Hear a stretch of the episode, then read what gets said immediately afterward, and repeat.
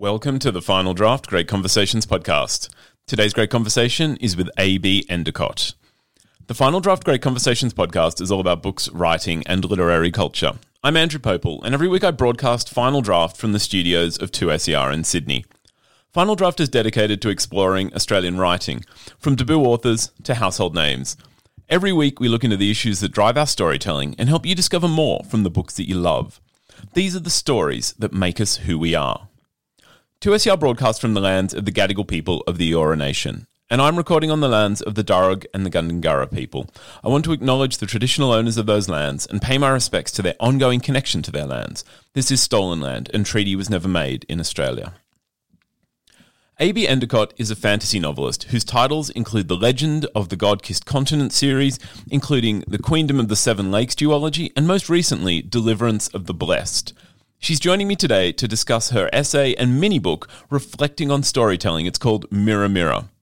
Mirror Mirror is the first title from a new independent publisher, Debut Books. Debut Books is based in Melbourne and is the brainchild of Catherine Larson. The publisher aims to provide a platform for great storytelling and especially to support emerging Australian voices. The mini books collection starts off with Mirror Mirror and it is, you know, it is a great privilege to have a chance to support them and what they want to do for Australian storytelling. Now, Mirror Mirror explores our propensity as storytellers.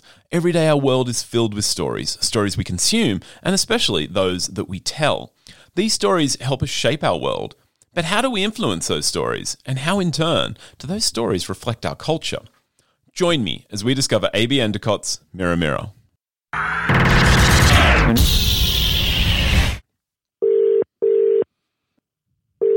Hello, this is Alice speaking. Hey, Alice, it's Andrew calling from 2SER. How are you?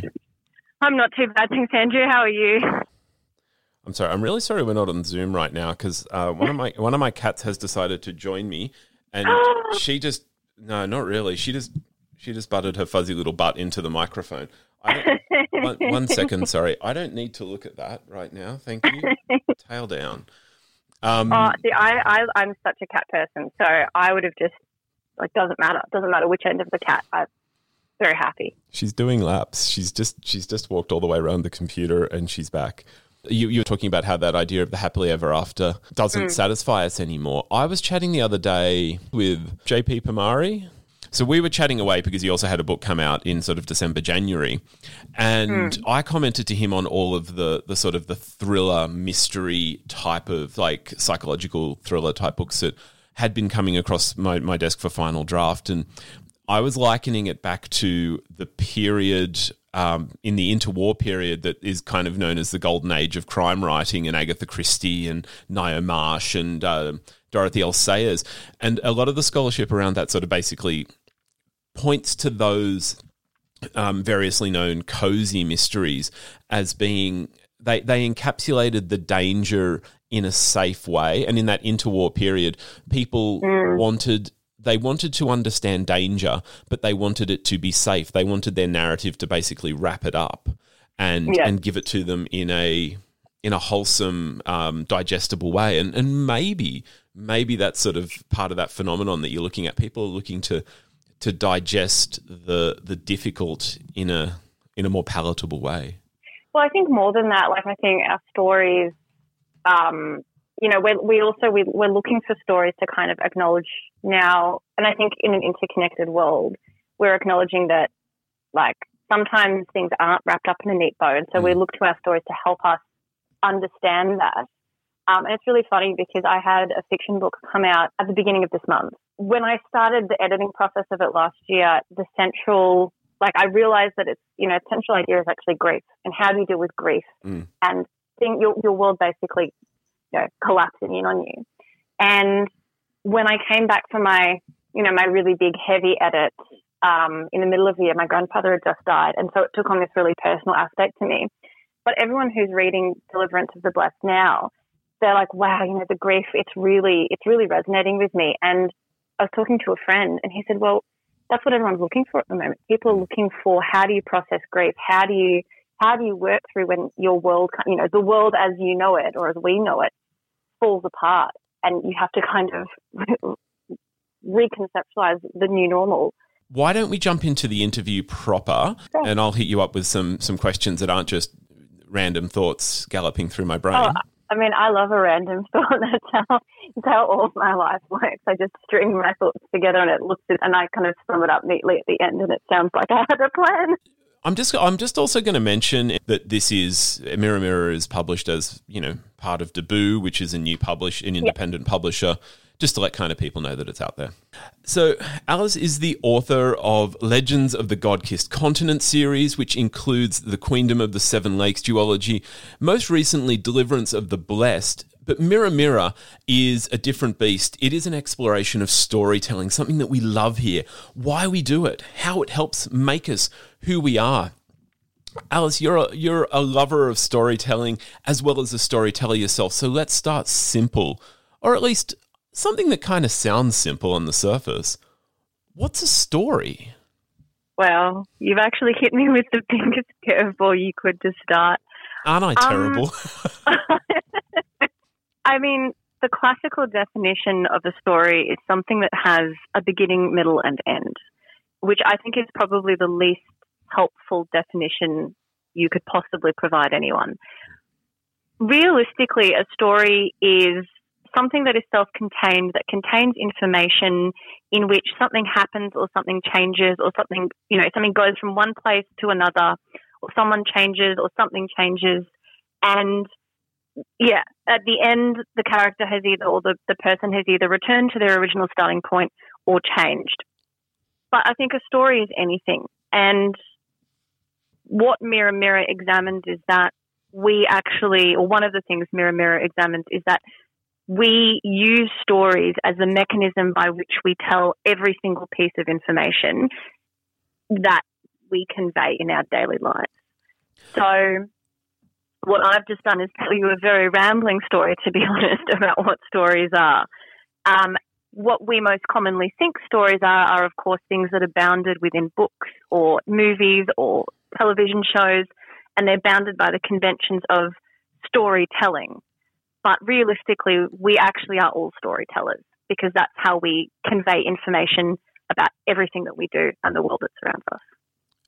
I don't know about you. I'm I am very attracted to things that seem obvious and simple, but when you start to delve down, make you go, "Hang on a minute." And a story is it's really that sort of that sort of a beast that you um you end up saying, "Well, I know it when I see it." But those definitions are so very difficult. And I think one of the beautiful things that Mirror Mirror helps unveil is that yes, we are all storytellers, and it's it's not so much what a story is, but the impact that it has and the power that it has that is so very important. And so now that we have some idea of the, what this story business is, we can start to think about that fundamental aspect you write about in Mirror Mirror that we are all storytellers. And I mean, look, I, a lot of us like to spin a yarn, you know, especially when we're relaxing with friends. But storytelling often seems to have this privileged status. You know, it's something that writers do, that movie makers do. Can you talk to me a little bit more about us individuals as storytellers? Yeah, I can. Um, and I think what what's really interesting is that, and it's sort of what I said before that there's conventions of narrative that bounds certain pieces of storytelling when it's elevated into more formal status or more formal forms.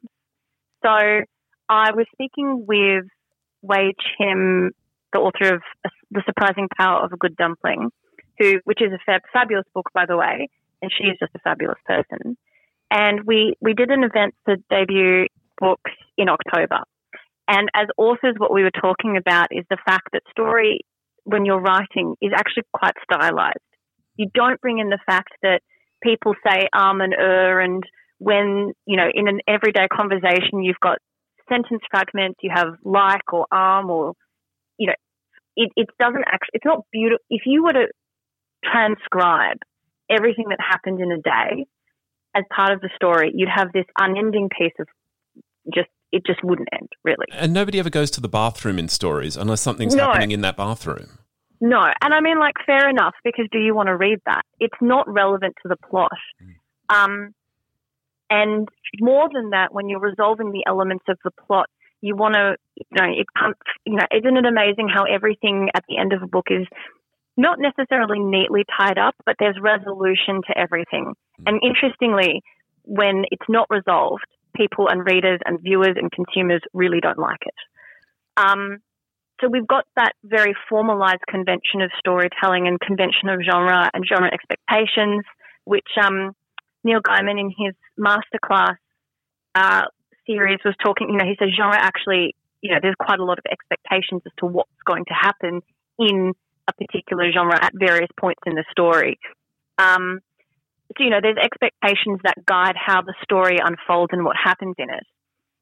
And that's, I think, more, much more formalized when you're looking at novels or shows or TV or plays or even musicals. In an everyday setting, I think we do actually parallel that and we do mimic that because if someone's going on to too many tangents, going into too many tangents, I should say, or they're you know, really taking a long time to get to the point or just giving, you know, the minutia that's not necessary, people stop listening and people don't engage. So we do it unconsciously, mm. I would say, in just our everyday lives because that, you know, otherwise people aren't, people's responses condition how we frame the information and how we package the information that we give. But what's really interesting to me is that and what we don't necessarily examine is how we frame even just the pieces of information that we relay. So, um, I think gossip's a really great example. Gossip is just a story. It's just a shorter story, um, generally with a smaller cast and with particular framing and uh, like I want to say keywords or buzzwords, but I would even just say charged words that direct us to interpret what's happening in a particular way. Now, I'm not much of a reader myself. That's not really my thing. I could never pull that off. I'm more of a sporty person. There's hmm. there's four little mini stories that you'll hear day by day. None of them really apply yeah. to me. I'm, I feel like I need to clarify that. It's people that have been listening to this show for seven years going, wait, he's not much of a reader they are they are those kind of little mini stories that we tell every day as as storytellers. We're all storytellers. Mm. How does that sort of storytelling help make us who we are? That's a really great question, Andrew, and I'm really glad you asked it. And also, just as an aside, thank you for kind of taking my very long winded explanations and answers and directing them very nicely towards the next point. Um, Sometimes you want a Lord of the Rings, and other times you'll settle for a Hobbit. uh, no, I'm very wordy, uh, which is not very surprising, but I wish I could just be a bit more concise sometimes. Um, but you wouldn't tell. Mirror Mirror is quite short, and all of my fiction is actually quite to the bone. When I write, I'm quite to the bo- point, and then I have to add stuff in. But when I'm providing a verbal piece of information or a verbal response, I try to frame and give context so that you understand exactly what I'm trying to say because I'm trying to give you all of the context and knowledge in my head. It's not an efficient way to communicate anything, really. Um, Interestingly, though, you you just told two very contradictory stories about yourself. And I don't doubt for a second that you could probably write a very long winding novel if you chose to. And and probably there are times when you could be very pithy and to the point in a conversation. Why why is it important though that you told those stories about uh, yourself and and we tell stories about ourselves to help realize those those sort of personalities? So to answer why do I give that much information why do I tell that? Because to me it's really important and the message that I try to give in every part of my life is you need to understand the context. You need to, mm. there's more information than I'm necessarily giving you. And so I'm trying to provide as much of a groundwork so that you as an independent thinker, hopefully, can draw conclusions or see where I might be missing things out. I try to be as balanced as possible and acknowledge where I could be missing things as much as possible. Uh, and it's a fascinating way to live in my head. When we normally, and partly it's because when we normally tell stories about who we are, we are reinforcing ideas rather than challenging. We are actually, and this is this is what all identity is. So my background is uh, I'm, a, I'm an anthropologist by training. That was what my undergraduate is, and realistically moving into further research, the space that I would occupy is literary anthropologist or narratologist.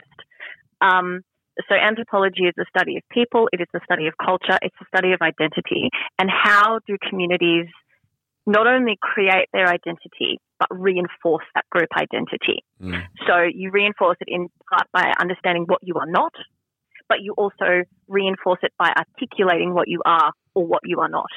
So saying, I'm not a reader or I'm really sporty, you are affirming that that is true. So it's one of those things that because you say it, it becomes true and you do it, and therefore you say it and it becomes true and you do it. It's that cycle. Mm.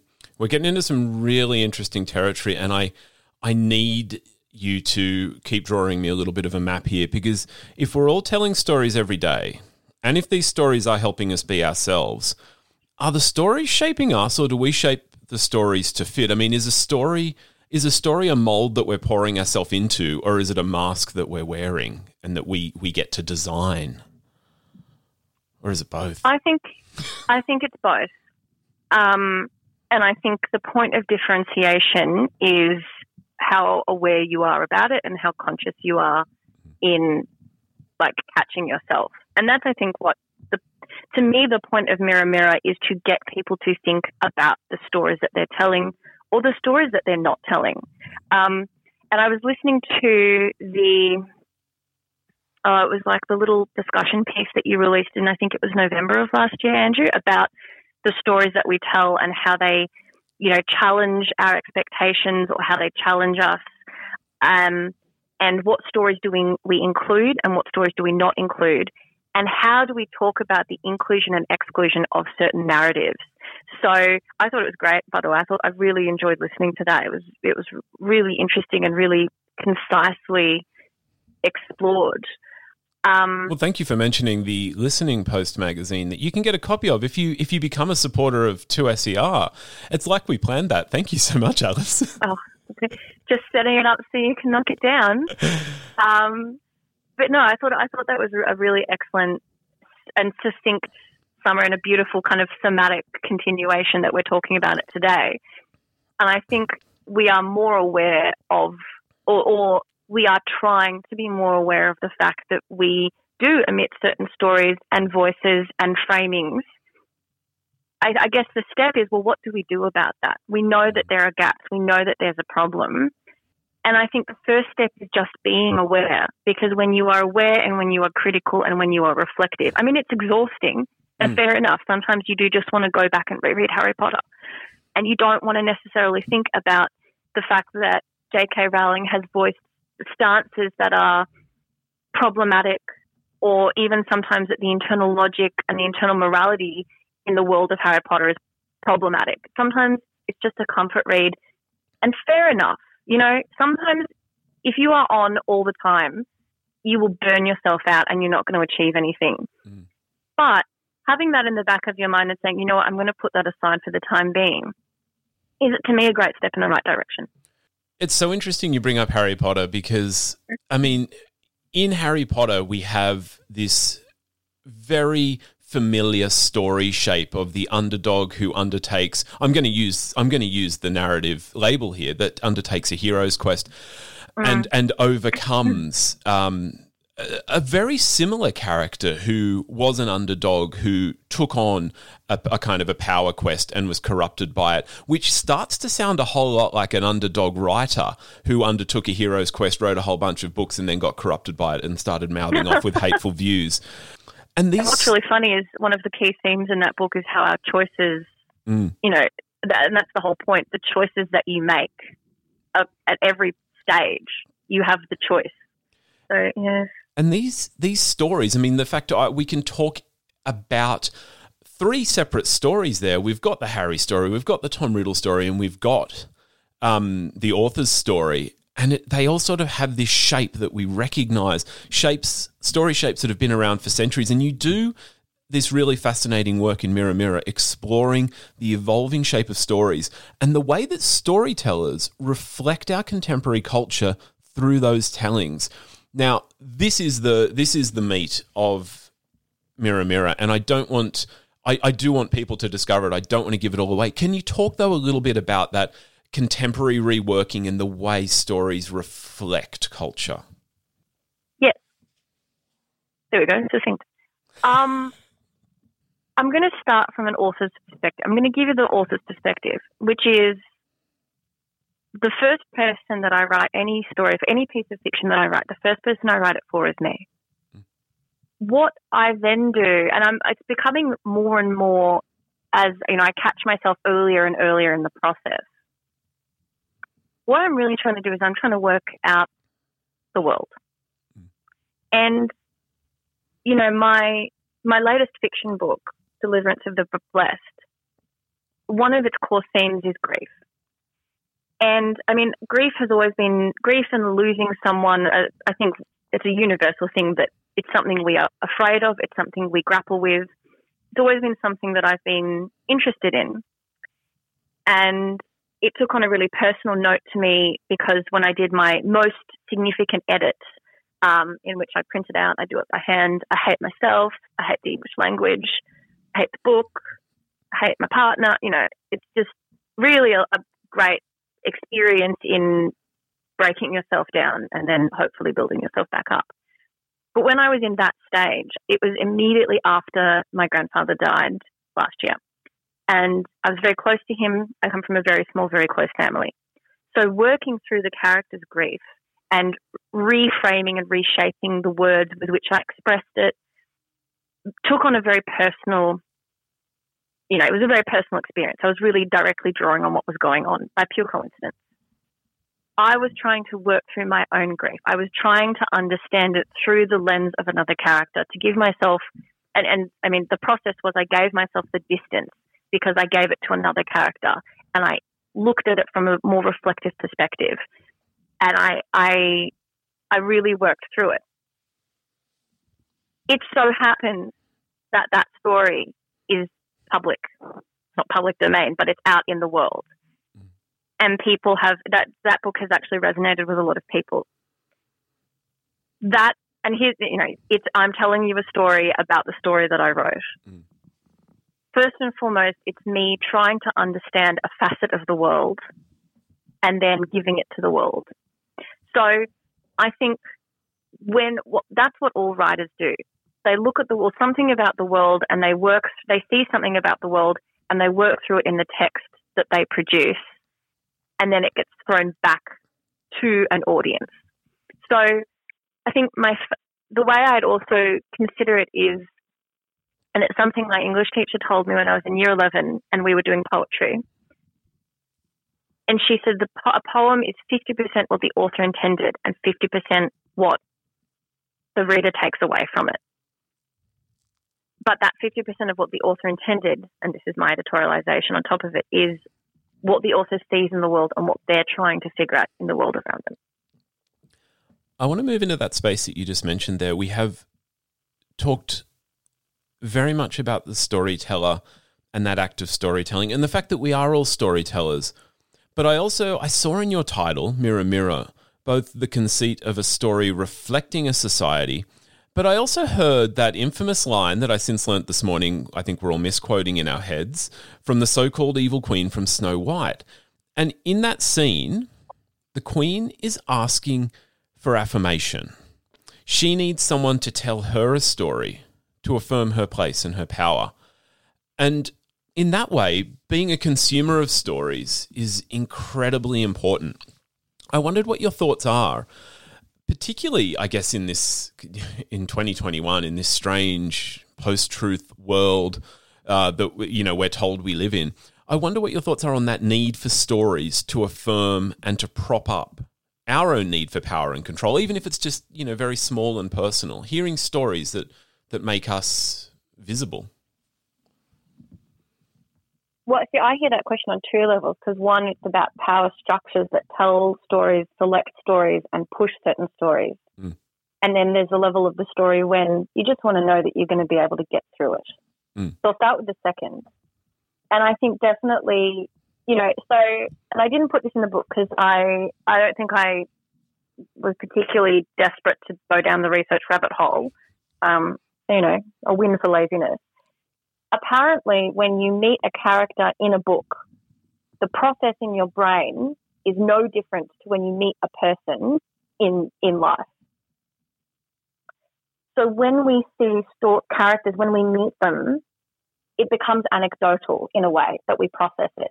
So knowing that, um, you know, Samwise was was or Frodo picked Samwise to help him carry the ring, and it's about the power of friendship and the power of, you know, sometimes you might be consumed by something, and that's when, well, you either need a friend to carry you the rest of the way, or Smeagol to bite your finger off. I'm not quite sure exactly what point I was making there, but you know, you take the lesson away from it as a piece of anecdotal evidence or even a piece of, you know, proto gossip, you could say.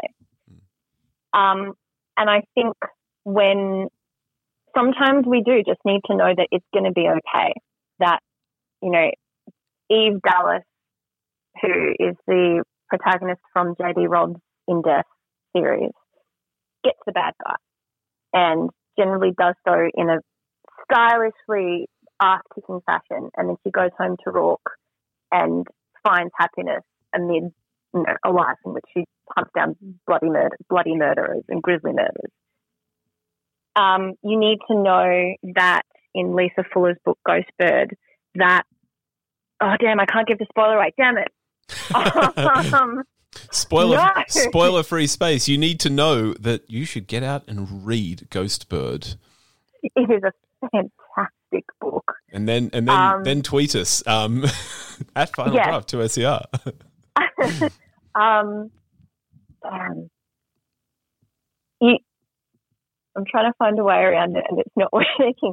You, you know, you need to know that the character, the, the central character in Ghost Bird, whose name I can, cannot remember for the life of me, which is shocking, that she is has the strength and uh, to be able to do what is necessary. Mm. I think circumvented that potential spoiler. Um, sometimes that's what you need. And even though sometimes it may not necessarily be a perfect reflection of life, sometimes you just, you know, that is what keeps us going. And that gives us the strength to and the optimism to fight for that. And in some ways, that comes back to that affirming thing. You know, you say, you can overcome the monsters. You can find the bad guy and bring him to justice and, you know, fight for your, your space of happiness. And that is by telling ourselves that that is true and that can be true, we go and manifest it and make it true. Kind of like the secret, but not. The second way that I answered, heard that question was a question about power structures and the questions about the stories that are prioritized and given uh, voice and what they exclude. And it's a question that I often would rather step aside and allow someone who has been excluded to have a voice and ask them and ask them about their experience and what they think. Uh, obviously, I, it is just you and I here, Andrew, so it's difficult for me to do that. But what I will say is that there is an increasing amount of discussion and scholarship and awareness of the fact that uh, the claims like, oh, but queer characters in books just don't sell very well, or books by authors of color just don't sell very well, are stories that are told, that are manifested, and that are made true and realized by the actions of the people who say things like that. So there is a direct correlation between the success of a book and the marketing effort that goes into it. There is a direct correlate. Well, I mean, there's a direct correlation between books that are read and the amount of those books that are published. But I think the marketing effort is a really interesting one because it's a self-fulfilling prophecy. No, a book by a person of color with a queer protagonist in it isn't going to do well if no one knows that it exists. So, um, yeah, that's a really inelegant end. My apologies. That's okay because I, I I think you've exposed some of the ideas that are really essential here, and we've so far we've talked about storytelling and its power to help us realize ourselves. That power of telling a story about yourself to realize more of who you are. And we've talked a little bit about the power of storytelling to affirm, the seeking stories that help us uh, perhaps confirm or affirm or even get some space in the world. And now I want to think about I, I, something you touched on there about the way perhaps there are there are stories that need to be told and the systems that allow or disallow those stories. Um, so, I mean, a large part of the colonial projects of the 16th, 17th, and 18th centuries, the thing that resulted in the settler colonial culture that we live here in Australia, a large part of that project was the destruction of culture. Literally, language and stories were being destroyed in an effort to inculcate Indigenous peoples into the dominant cultural narrative. And I'm going to say that differently. They, they tried to kill off one story and replace it with another story. Mm. So we now live in a settler colonial society that thrives on the back of overly or overtly white dominant culture stories. And yet people still freak out when there's any non white character or um, non dominant culture character taking center stage. I wondered if you thought there's perhaps then a, a responsibility that stories carry and in that way also the storytellers and, and i'm extending that beyond the people who pick up pen and put it to paper but the people who are behind the marketing machines that you just discussed and the publishing houses and maybe maybe also the readers and their diet of stories. This is always a tricky question Absolutely. Because, yeah. I'm sorry. I'm sorry, but it's it's a question I think we, we I grapple with so well, much. I wanted help. no, no, it is, and it's an important question to ask. And I think in a lot of ways, that's what Catherine, who is the founder of Taboo Books, uh, is, is wanting to be part of. You know, asking the question and making start. You know, putting the question out there. And again, I I am coming at this from my perspective of someone who has lived a relatively privileged existence. I'm white. So I always say I would actually rather turn this question to um, someone who is actually a member of the community that we're discussing and ask them rather than provide my own answer or my own solution. Hmm. Um, because my perspective is obviously going to be very different to theirs. Can I come, at it, can I come at yeah, it from yeah, a slightly different direction then? Because in, in Mirror Mirror, you reflect on this through your examination of the Disney Corporation and the role that they have played mm. in storytelling.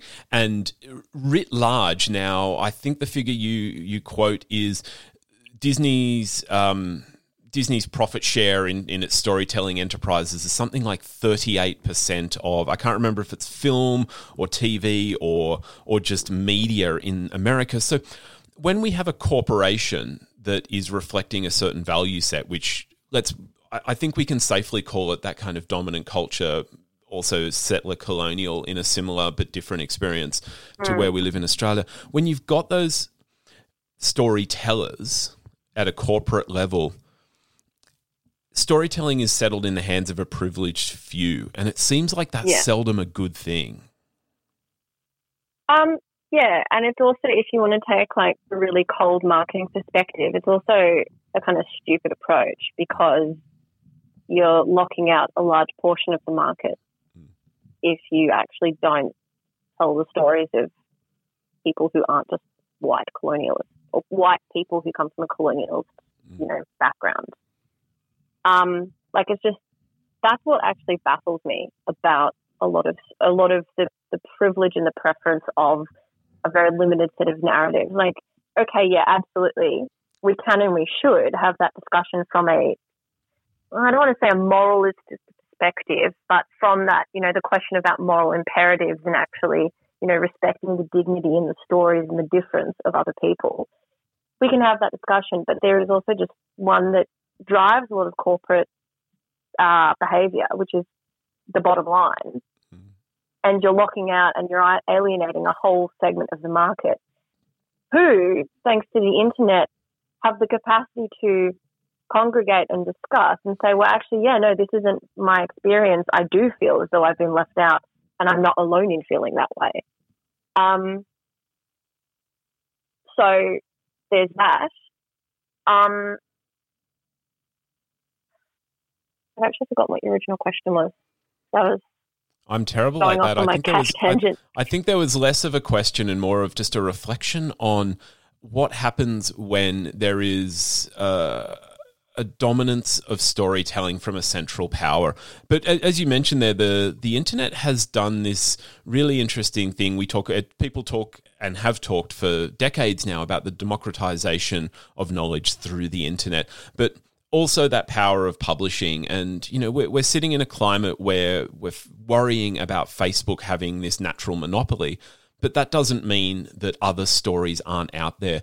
And what what i find most interesting is um, when there is a dominant publisher like say a 40% type of market share from disney that people can by default sort of fall back onto that for reasons you discuss in the book. Like um, parents have their own you know experience as children with these narratives and are then mm. sharing it with their children perpetuating but that the other stories are out there and the other stories may look more like the Grimm brothers original collection. They're not mm. sanitized. They're maybe a little bit violent. They don't reflect all of the predominant social mores but they're important for that very reason. And it's that's what's so incredible about Mirror Mirror is it that it does challenge us to view not just the end product of storytelling, not just ourselves as creators, but the the whole process that goes on between and, and the way some of those ideas shape storytelling and maybe that we need to consider that as we go along.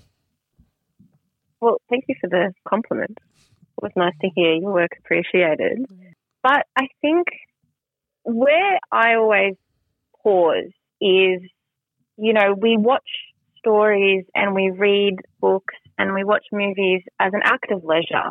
And I'm always, you know, you don't want to add onto that leisure time and now critically engage with the work. Because while that's fun for me and about two other people in the world, for everyone else, it's really, you know, it's it's an act of intellectual labor.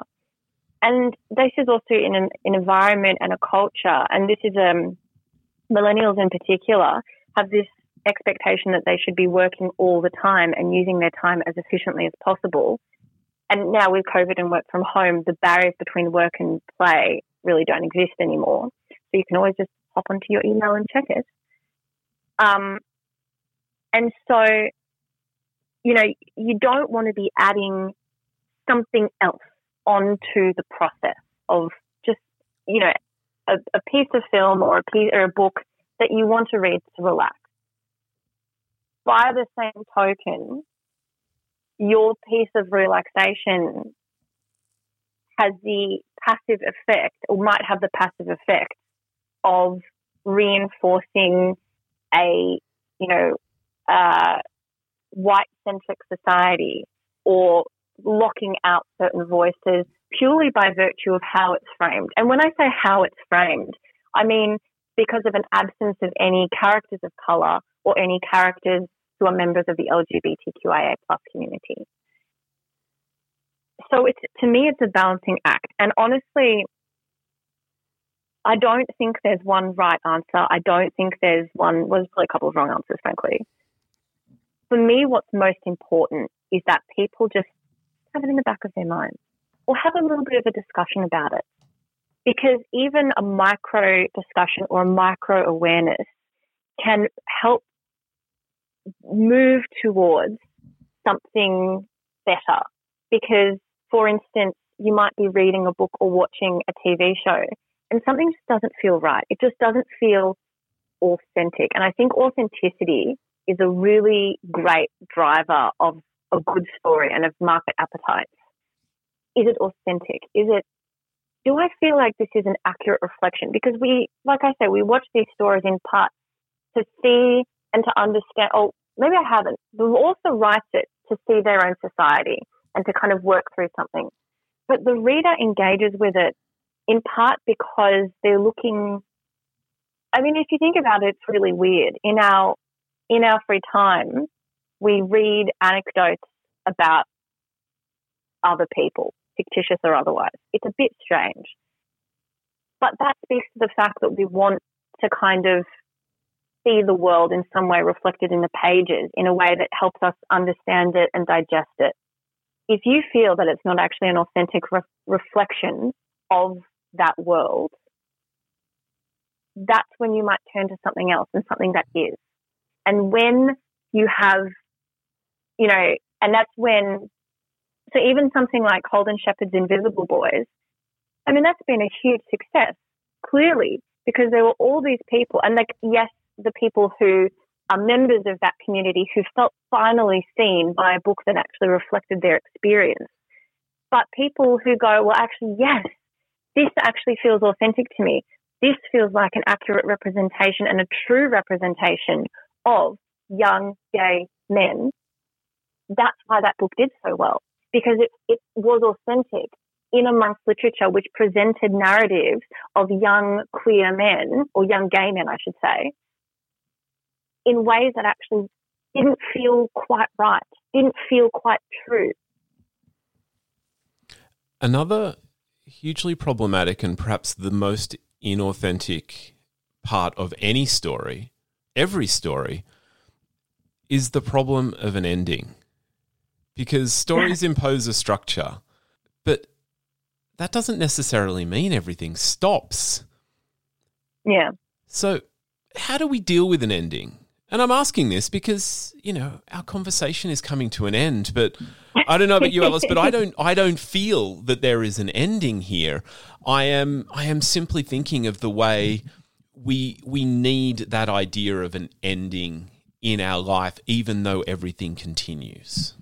If there is anything about Mirror Mirror that you might feel unsatisfactory or unsatisfied after reading, it's the fact that I don't I can't give you a good answer and the older I get, the more I realize that sometimes, unfortunately, it's not about an answer one way or another. The important thing is that you ask the question and have the discussion. So I guess that means we might end this conversation, but that doesn't mean the question of telling stories, listening to stories, and engaging with stories is settled. I am speaking with A.B. Endicott. Her book from Taboo Books, a fantastic new independent publisher from Melbourne, is called Mirror Mirror. Alice, thank you so much for taking the time. This is a topic that I don't think will ever be settled, but thanks for having a crack at it with me. Oh, it's been an absolute pleasure, Andrew. Thank you so much for having me, and thank you so much for your time as well. That's it for this great conversation with AB Endicott. Alice's essay and mini book Mirror Mirror is out now from Taboo Books. Taboo Books is a new Melbourne publisher. It is the brainchild of Catherine Larson, and the publisher is aiming to provide this platform for great storytelling and especially support emerging Australian voices. So, can I encourage you go out and support them? Great Conversations is recorded on the lands of the Darug and Gundungurra people. The show is produced and presented by Andrew Popel. You can stay in touch with us. We are on Twitter, Instagram, and Facebook. Just look for at Final Draft 2SER. If you subscribe in your podcast app, you will hear from us every week. Great Conversations comes out weekly. My name is Andrew Popel. I will be back next week with more great conversations from Final Draft. Till then, I hope you've got a good book. Happy reading.